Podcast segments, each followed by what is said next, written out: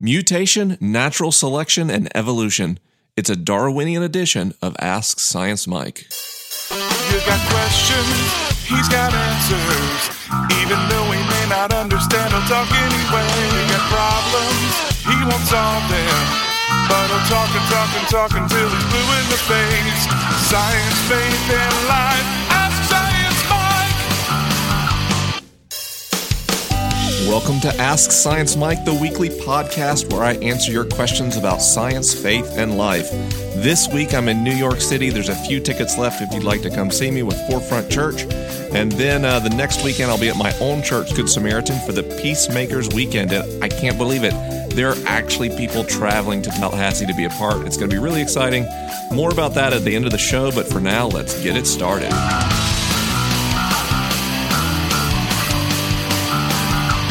The only reason this podcast exists is because some of you asked me to start it on Twitter. And I got to be honest, I wasn't convinced that uh, it would work. I was really worried that I would go through the work of setting up a web server and an RSS feed and all the rigmarole of actually launching a podcast. And then there would not be enough questions to keep the show going, which turns out to have been a really stupid fear because we have so many questions, we'll probably never answer them all already. This is in a real way your show.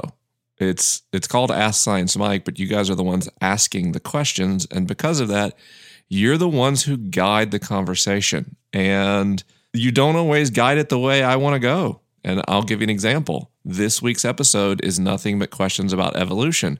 In my mind, I've covered evolution so much that there's not much left to say. But it doesn't matter. The most common question that comes in for the show are questions about evolution. They've actually uh, overtaken the After Dark episode questions now. I get more questions about evolution than sex, and that's saying something. So this week, I'm following your direction. I'm doing nothing but questions on evolution. This could be a total bomb. I hope it's not too nerdy an episode. Uh, obviously, I love and am very interested in evolution and its intersection with faith. And apparently, you are too, because I have a ton of questions. So, uh, never done this before, uh, but this is a themed episode. Nothing but questions about evolution. Hi, Science Mike. I'm kind of interested in one of the issues with the literal six day creation, and that's the issues of genetics and population size. The idea that a starting population of two, one man and one woman, couldn't provide a genetically viable population just from their offspring. I'd like to know what some of the research is on how many people would actually be needed to start a population. I've also heard some really interesting research on creation in God's image refers to our particular species having consciousness and having uh, the free thought that we do compared to a more cognitively limited proto human species. What are your thoughts on some of this research? And if someone were to want to be really literal about creation, how they would contend with the two people who are supposed to have started our population? Thanks. When I was a kid, Adam and Eve confused me because I was in grade school and I remember sitting in my room reading the Bible and going through the early chapters of Genesis. And here you had Adam and Eve, and then they had sons, and then you had like stories of more people. I was like, where did these people come from? what in the world?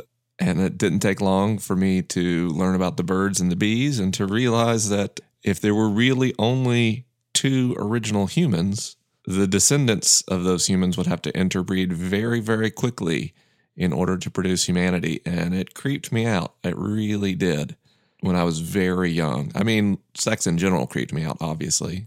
Girls had cooties at that age, but Adam and Eve were weird. And so I brought that up in Sunday school, and my Sunday school teacher told me that God probably created more people other than Adam and Eve later. Adam and Eve were just the first two people God created. And then someone else told me that uh, early humans lived a long time. And they lived a long time because they were genetically superior to modern humans. And because of that, for them, interbreeding or inbreeding, frankly, was no big deal. Well, let's look at the science of that idea and of Adam and Eve. Obviously, if you listen to the show, if you've heard me on the Liturgist podcast, I don't believe Adam and Eve were literal people. It's not part of my understanding of God or creation at all. But I understand as well, those are really common beliefs in the church. I get that. I get there's a lot of Christians, and I mean a lot of Christians, that believe Adam and Eve are two actual people literally formed by the hands of God. Some other people who accept the theory of evolution believe that Adam and Eve are the first two organisms to have a soul. That they evolved, certainly, but they were the first two humans, and still all humans can trace their ancestry to Adam and Eve. Um, genetic science makes us question that because for organisms that reproduce sexually, and not all organisms do, by the way, there are plenty of asexual animals who can reproduce via division, for example. But for animals who reproduce sexually, uh, the genetic science already has something called a minimum viable population, and that is the the smallest amount of that organism that can create a genetically viable population over long periods of time. You see, for sexually reproducing complex organisms, inbreeding, especially very close inbreeding, tends to amplify the damaging possibilities introduced by recessive genes and recessive disease. Uh, they tend to work against beneficial genetic mutation and they create non viable uh, organisms that often can't reproduce within just a few generations. Um, and so, with computer models and genetic sequencing, scientists can estimate how many individuals you would need for a given species. Now, this is not like a hard number. For any species, you're not going to get a scientist to give you some specific number or for two scientists to agree exactly on what the best average number is. We're not talking about, you know, an absolutely definitive term, but but an estimate.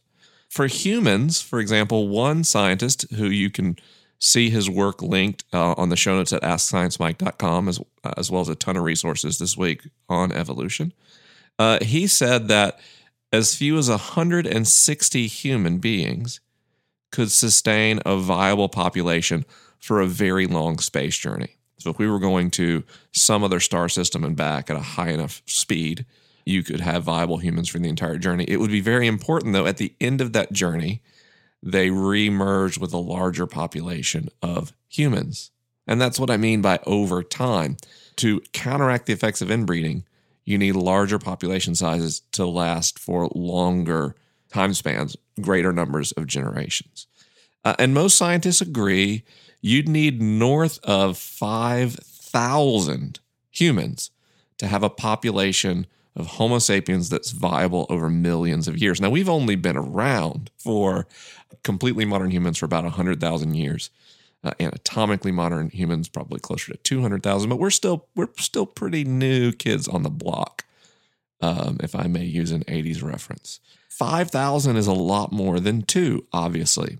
Now, there is one theory in genetics and in genetic sciences that at one point we were almost extinct.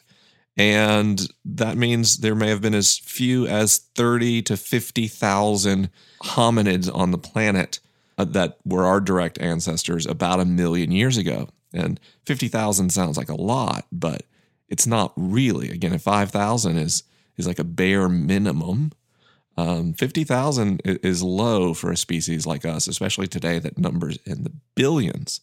So, genetically speaking, two humans wouldn't make a, a, viable genetic population. And we don't even have a framework in genetic sciences under which something as complicated as a human being could sexually reproduce with only two organisms and produce enough diversity to be viable. Sex is an adaptation that allows multicelled organisms to compete with microbes. Microbes reproduce so much faster than we do that sex is a way that we accelerate our mutation rate in order to increase our immunity and competitive advantages against things like bacteria, which is funny because if you look at the way sex emerged, you didn't have like distinct genders at first, for example. Um, and so, for all of the talks of complementarianism and, and feminism, uh, one fairly biologically way to view a male is that it is a specialized female, which I think is hilarious. But I understand for those of you who believe Genesis is literal, and you could cite that a couple ways. You could say that God kept introducing new populations of humans as the human population grew. Or you can really cite a very powerful idea that's that God somehow intervened in genetics. If God is real and conscious and has a plan for humanity, certainly God could intervene in DNA. I, I, don't deny that. I don't think that's what happened, though.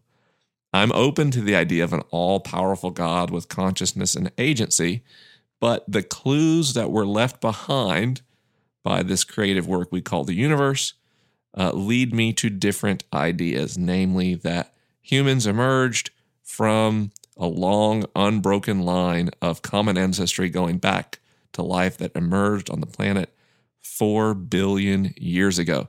Now, in terms of consciousness and what separates us from animals, I would point you back to episode one, the first episode of the show uh, that I ever did. Uh, I talked about animal souls and consciousness, and uh, you'll get a full, you know, I think five or eight minute answer on that in that episode. Uh, hope you enjoy that as well. Our next question came in via email and it reads Hi, Mike. Thank you for everything you do. I'm open to the idea that God created us through evolutionary processes.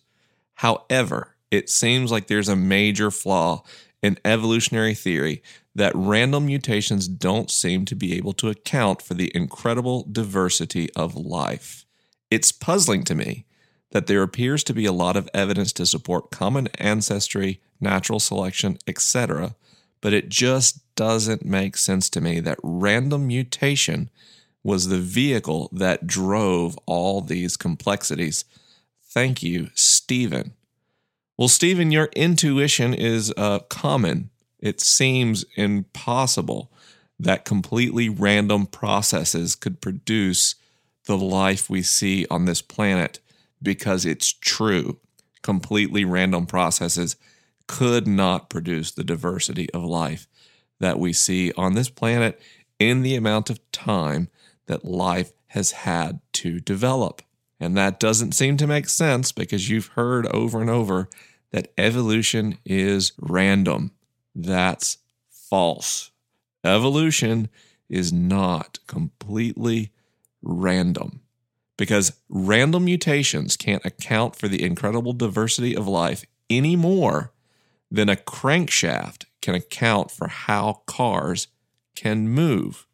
You see, a crankshaft is part of an engine, but an engine has more parts than just a crankshaft. And an engine has to be attached to a transmission that has to be attached to axles, which have to be attached to wheels to move a car, not to mention that that whole system has to be fed by a fuel of some kind.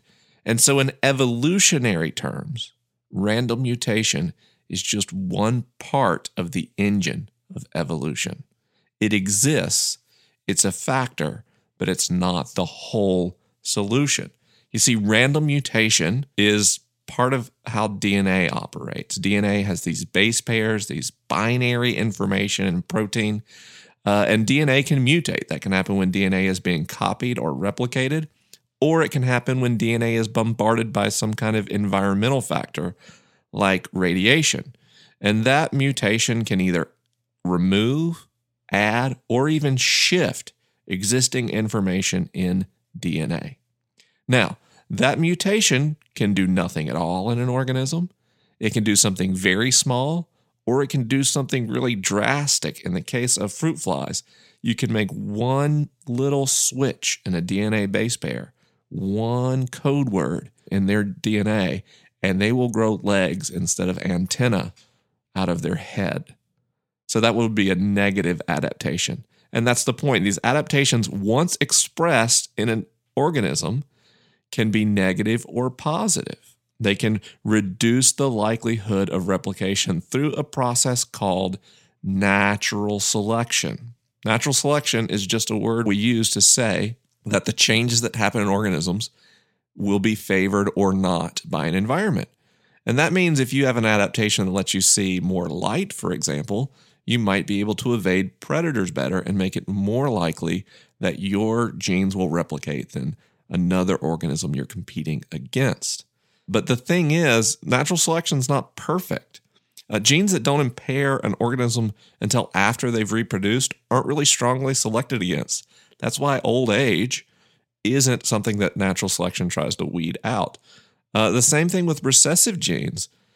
Things that impair organisms can hitch a ride on very successful genes simply by being recessive, uh, so that most of the time they don't express and therefore don't get weeded out of the gene pool.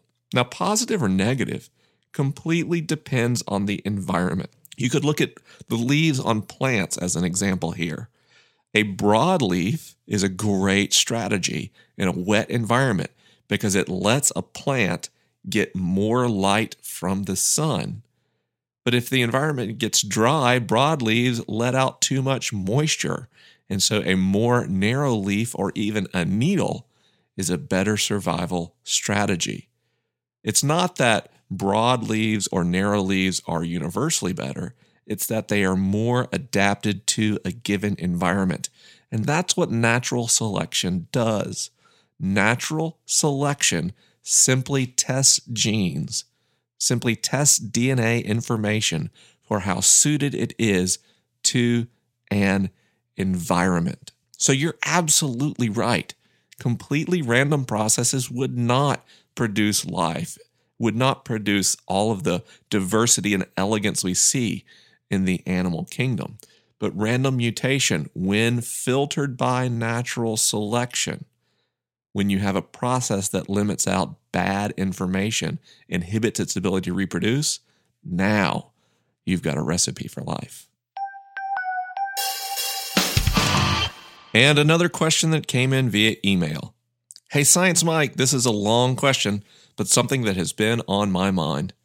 I went to a Bible college, and in a science class, we were talking about irreducible complexity and compound traits. I'm quite sure you've heard of it. The professor talked about a woodpecker as an example of this, and how there was no way that natural selection and evolution through time and chance could lead to what is needed for the woodpecker to survive the nerve and muscle coordination, a tough beak, a heavy duty skull, and shock absorbing tissue. The argument is if evolution works one step at a time through natural selection and random mutations, which part of a woodpecker came first? If it had a tough bill and bashed into a tree, the skull would be destroyed. If it had only a strong skull, then the bill would be destroyed. The bird dies, and it's the end of the evolutionary story. The tough bill and heavy duty skull and other characteristics needed would have no functional survival value until it occurred together. If natural selection is a blind watchmaker, as Dawkins puts it, how do these two things depend on one another? Compound traits come about. He went on to say that this is the same for the bombardier beetle and the human eye. I guess my question is have you ever heard these arguments? Is this just bad science? And does irreducible complexity have any ground in promoting intelligent design over evolution through time, chance, and the struggle for survival? I really have no opinion on this. I guess I am just really confused. Hope this makes sense. Thanks. It absolutely does make sense. And I've absolutely heard those arguments before. It's interesting that your professor used eyes for an example because uh, eyes might be one of the best pieces of evidence we have for Darwinian evolution via natural selection. First of all, let's be clear evolution does not wipe out traits that aren't directly beneficial to survival. If a mutation is benign, natural selection has no problem letting it continue in the species. If the effect is a slight negative that doesn't prevent the organism from reproducing, Natural selection lets it continue. So already your professor is assigning more intent to natural selection than exists. Natural selection is a more of a force. It's not a guiding hand. It doesn't have intent uh, any more than gravity has intent. It's a, it's a natural process. Uh, and let's look at eyes, for example. we look at an eye and it's so complex and we say it has all these pieces that work together. It has a lens, it has a retina that attached to an optic nerve that then goes to very sophisticated neurological hardware. And any one of these pieces seems useless on its own. So, how could evolution blindly create something like that? But what's funny is when you look at eyes in the animal kingdom, today, even without fossils, they mirror the branches of evolution perfectly. For example, compound eyes only appear in invertebrates, mainly arthropods, insects, and, and spiders and the like. And they work really well for small bodied creatures. But one invertebrate has a complex camera eye like ours, that you have a retina and a lens and eye muscles that can move and all those sorts of functions. But interestingly enough, that eye has the same photoreceptors that are found in compound eyes, the photoreceptors of invertebrates. Very interesting. And if you look at um, vertebrates, vertebrates, when they have eyes, have camera eyes, but only jawed vertebrates have rods and cones like humans have. And so when you look at these common features of organisms, eyes mirror evolutionary development, even without looking at fossils or DNA. But that's not the whole picture. And if you kind of roll the clock back and and uh, look at evolution and look at the fossil record, we we have a, a pretty good idea of how this happened. Every animal that has skin, at least almost every, uh, there may be some exception I'm not thinking of, but every animal I can think of in research that has skin is sensitive to light already.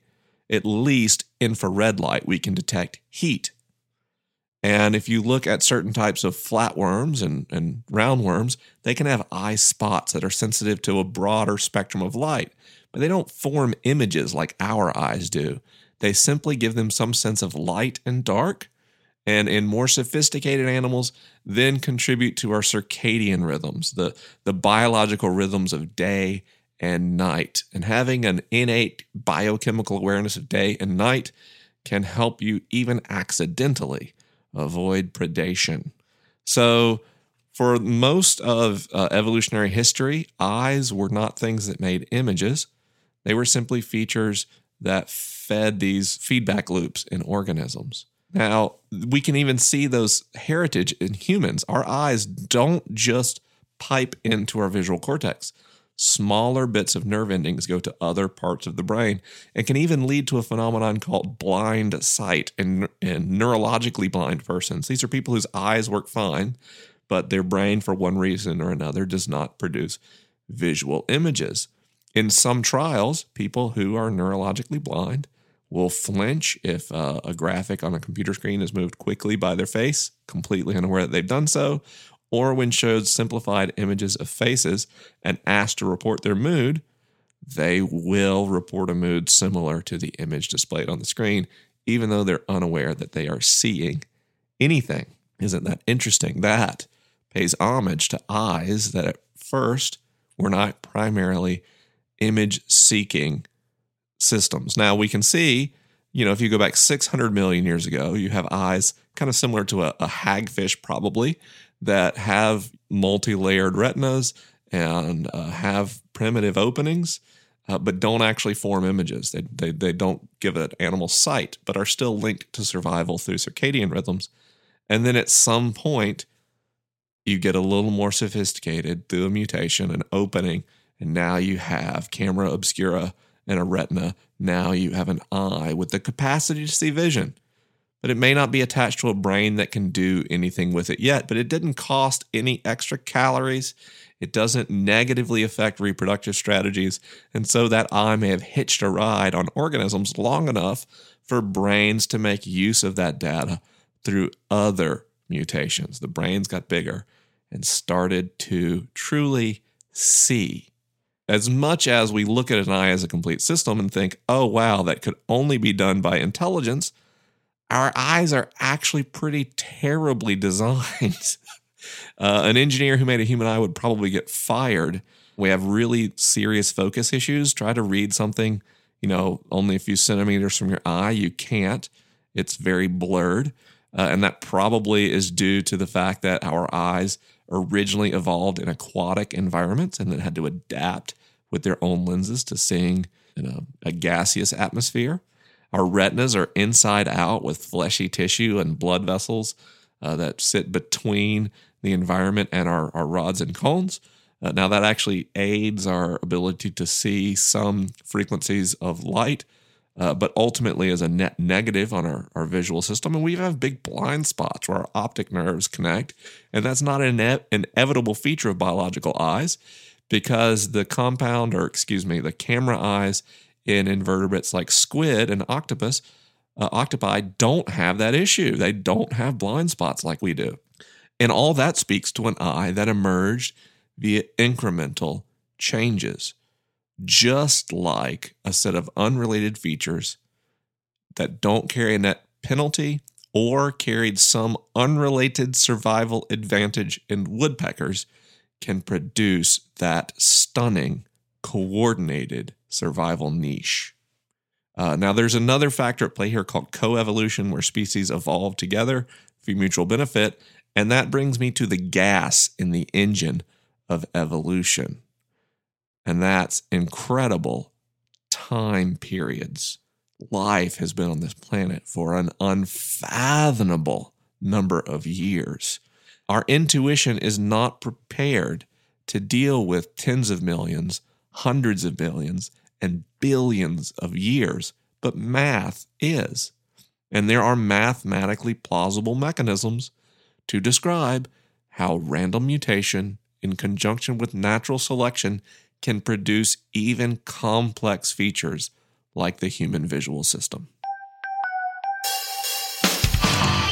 Our next question is an email question. It reads Science Mike, big smiley, grinny face emoticon. Can you help me with something? I grew up in a conservative evangelical home, and I heard the typical stance against evolution in favor of creationism or at the very least intelligent design. The typical area of agreement, though, came in the distinction between micro and macro evolution. My family had no problem conceding micro level evolution as a viable facet of creation. The macro part was always the contention. However, during my college career, I came to be persuaded by theistic evolution. The data seems to be there, and I see no contradiction with Genesis 1 through 3 and evolution. But my friend showed me a video on YouTube the other day from world renowned organic chemist Dr. James Tour from Rice University.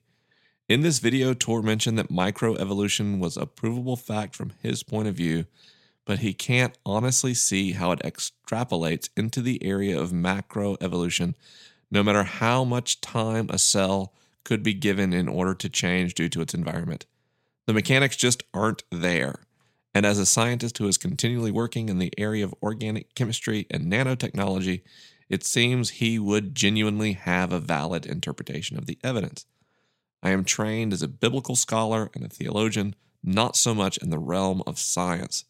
You have always helped me think through these issues, so can you help explain this? I'm always trying to get a better grasp on the details of evolution myself, as well as help others who have trouble with these issues. As always, you are doing great stuff. Keep up the good work. Well, I am neither biblical scholar, theologian, nor trained scientist, but I will share with you my understanding of the situation regardless. First of all, James Tour is undoubtedly more educated about science than I am, but there are also lots of other scientists just as educated with James Tour who disagree with his interpretation of micro versus macro evolution. And in fact, there's really no way around the fact that the present consensus in scientists who specialize in evolutionary biology or even in the biological sciences is that evolution happens, including macroevolution. And I'm going to try to make this really simple because that's frankly what I love to do to take complex things and make them simple and understandable without losing the fidelity or importance of the theoretical model. So let's first look at microevolution. All microevolution is mutation drives changes in a population of related organisms, typically a single species. So, a beetle who is uh, dark green that is uh, in a forest that, due to weather changes, becomes more light green. That beetle might mutate and become a light, lighter shade of green, and that population of beetles will suddenly be a, a much lighter green. That's microevolution. Almost everybody agrees it happens, and the people that don't agree that it happens, I guess, just don't pay attention to the world and science at all. Macroevolution, on the other hand, is the production of new species, right? Where you have so much genetic difference that uh, a new species emerges. And as you said in your questions, there's a lot of Christians that accept microevolution, but not macroevolution. It doesn't make any sense to me. And here's why macroevolution is microevolution done over and over. That's it. And this comes down to a common misnomer in how evolution works. Species don't just change suddenly into another unrelated species. It's a gradual drift that occurs over long periods of time. It's not that you just one day had Homo sapiens that were different than their ancestor. It's that a population over time drifted into what we call Homo sapiens today. Think of it this way if microevolution happens, how would two populations, say of squirrels, who were suddenly separated, say we, we got a million squirrels, we captured a million squirrels, and we divided them into two populations of 500,000.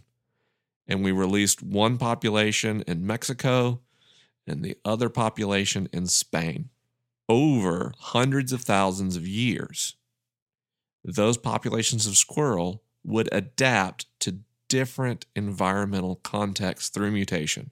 And everyone agrees that happens.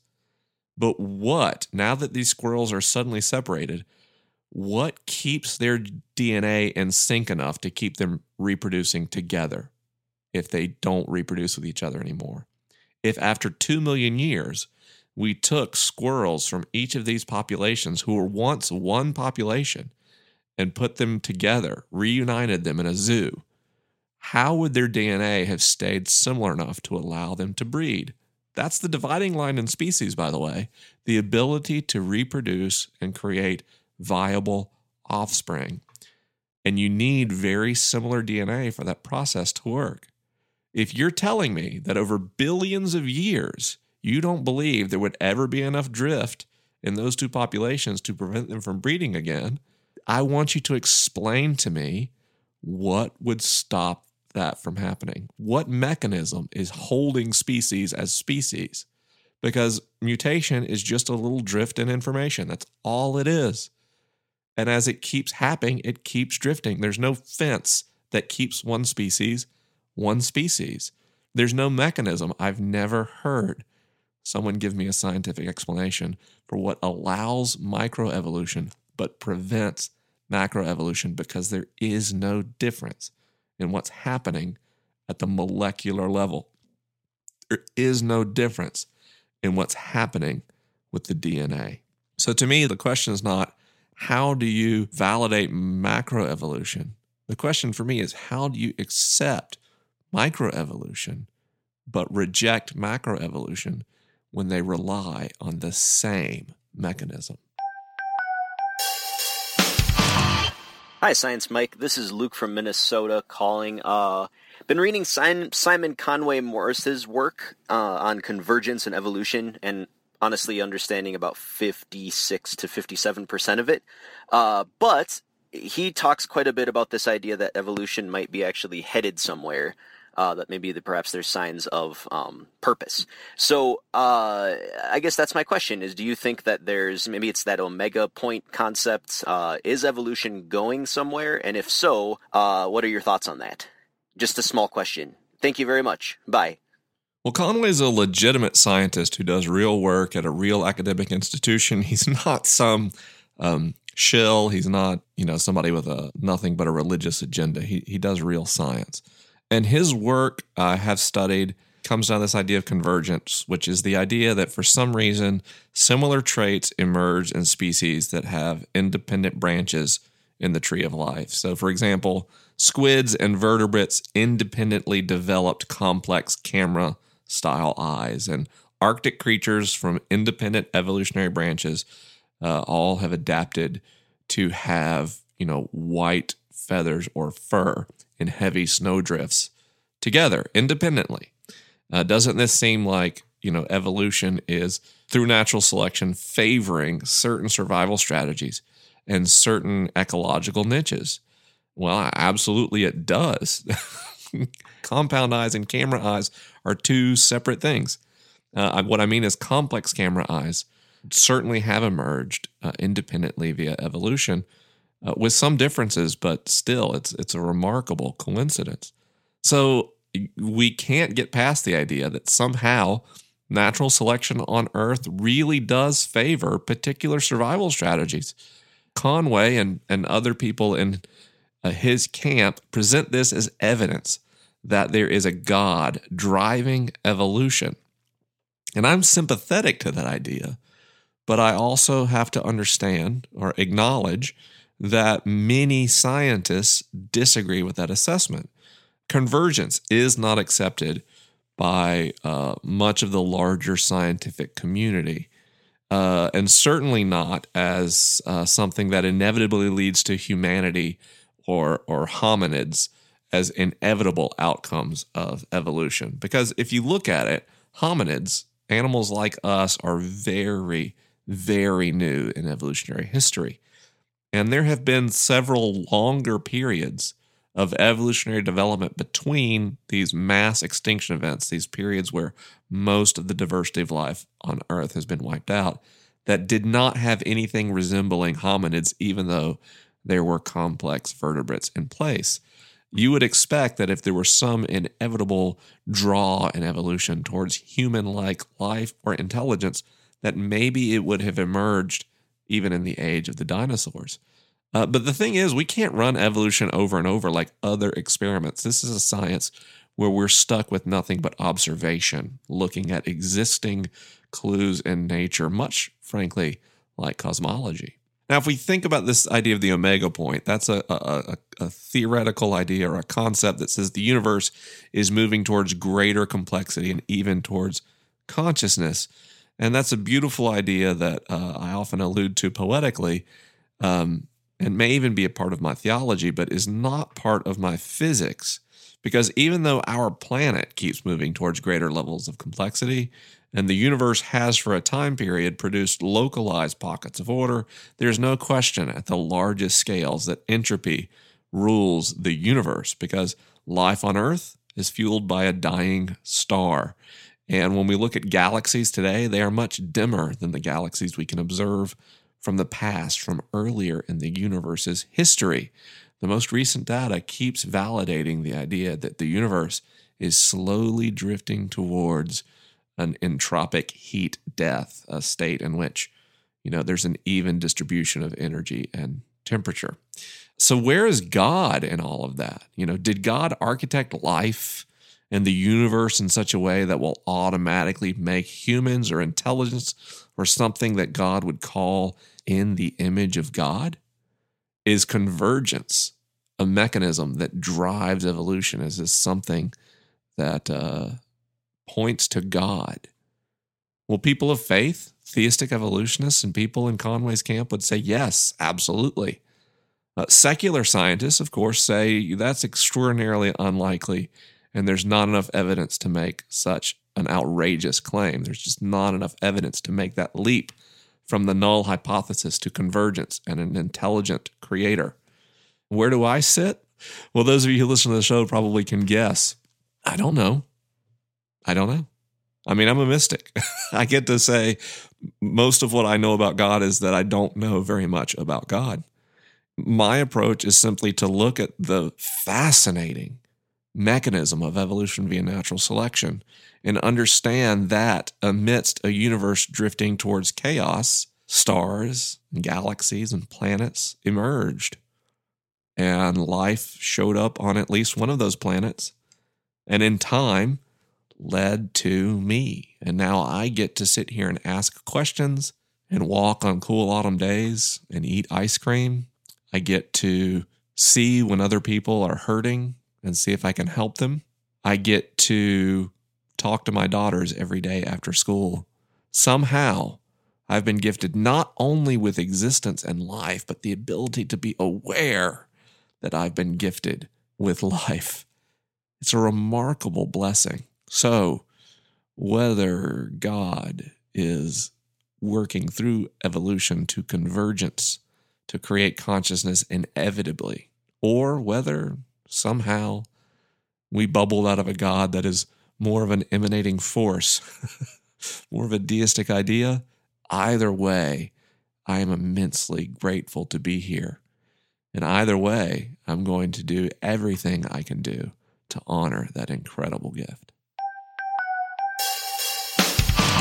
Well, there goes a five question episode of Ask Science Mike. I know that's longer than normal, but there were so many evolution questions. I wanted to answer as many as I could. Uh, I actually tried to arrange those in a way that they would cover more than the questions that have been asked and uh, use those answers to cover a lot of the other questions I've received. And I actually tried to arrange those questions in an order where the answers all work together to describe evolution in a larger scale. So hopefully that came through in an episode that uh, makes sense and is easy to follow. I've got a lot more events coming up to end out the year in 2015. Like I said, this week, this Thursday, I'll be with Forefront Church in New York. There may be a ticket or two left. I don't know. Just go to AskScienceMike.com and click events, and you can see. You might be able to join me. Um, and then right after that, the next weekend, I'll be back in Tallahassee at my church, Good Samaritan.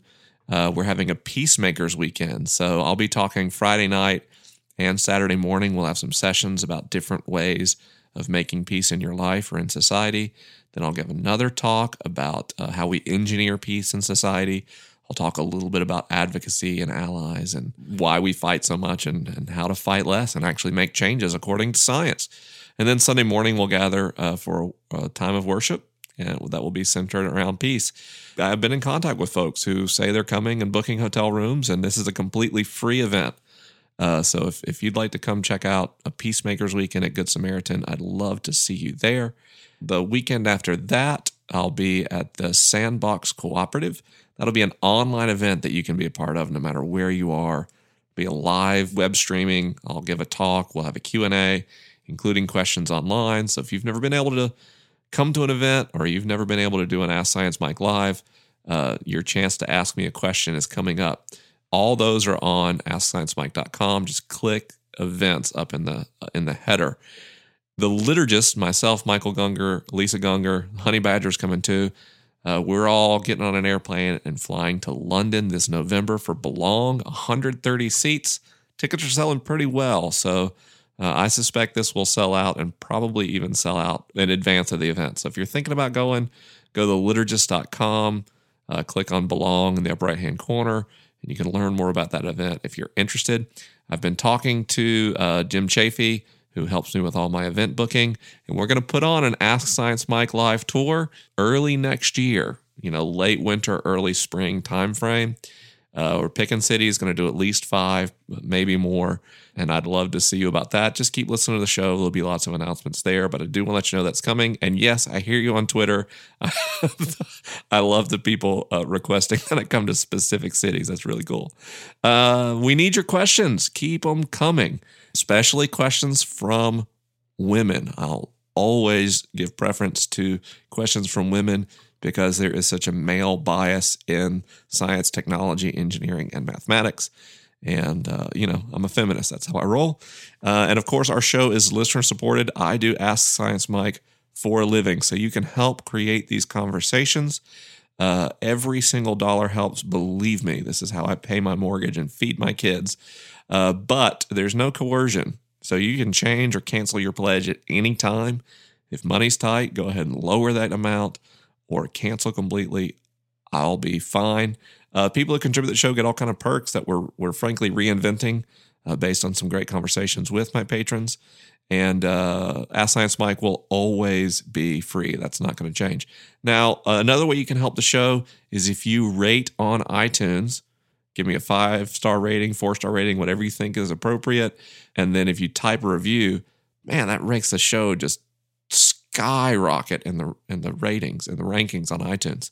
Uh, I'll see really heavy downloads and subscriber growth, and that does not move the needle like even two or three people leaving a review on iTunes. So if you like that, that's a great way to help the show that costs nothing but a, a couple of seconds.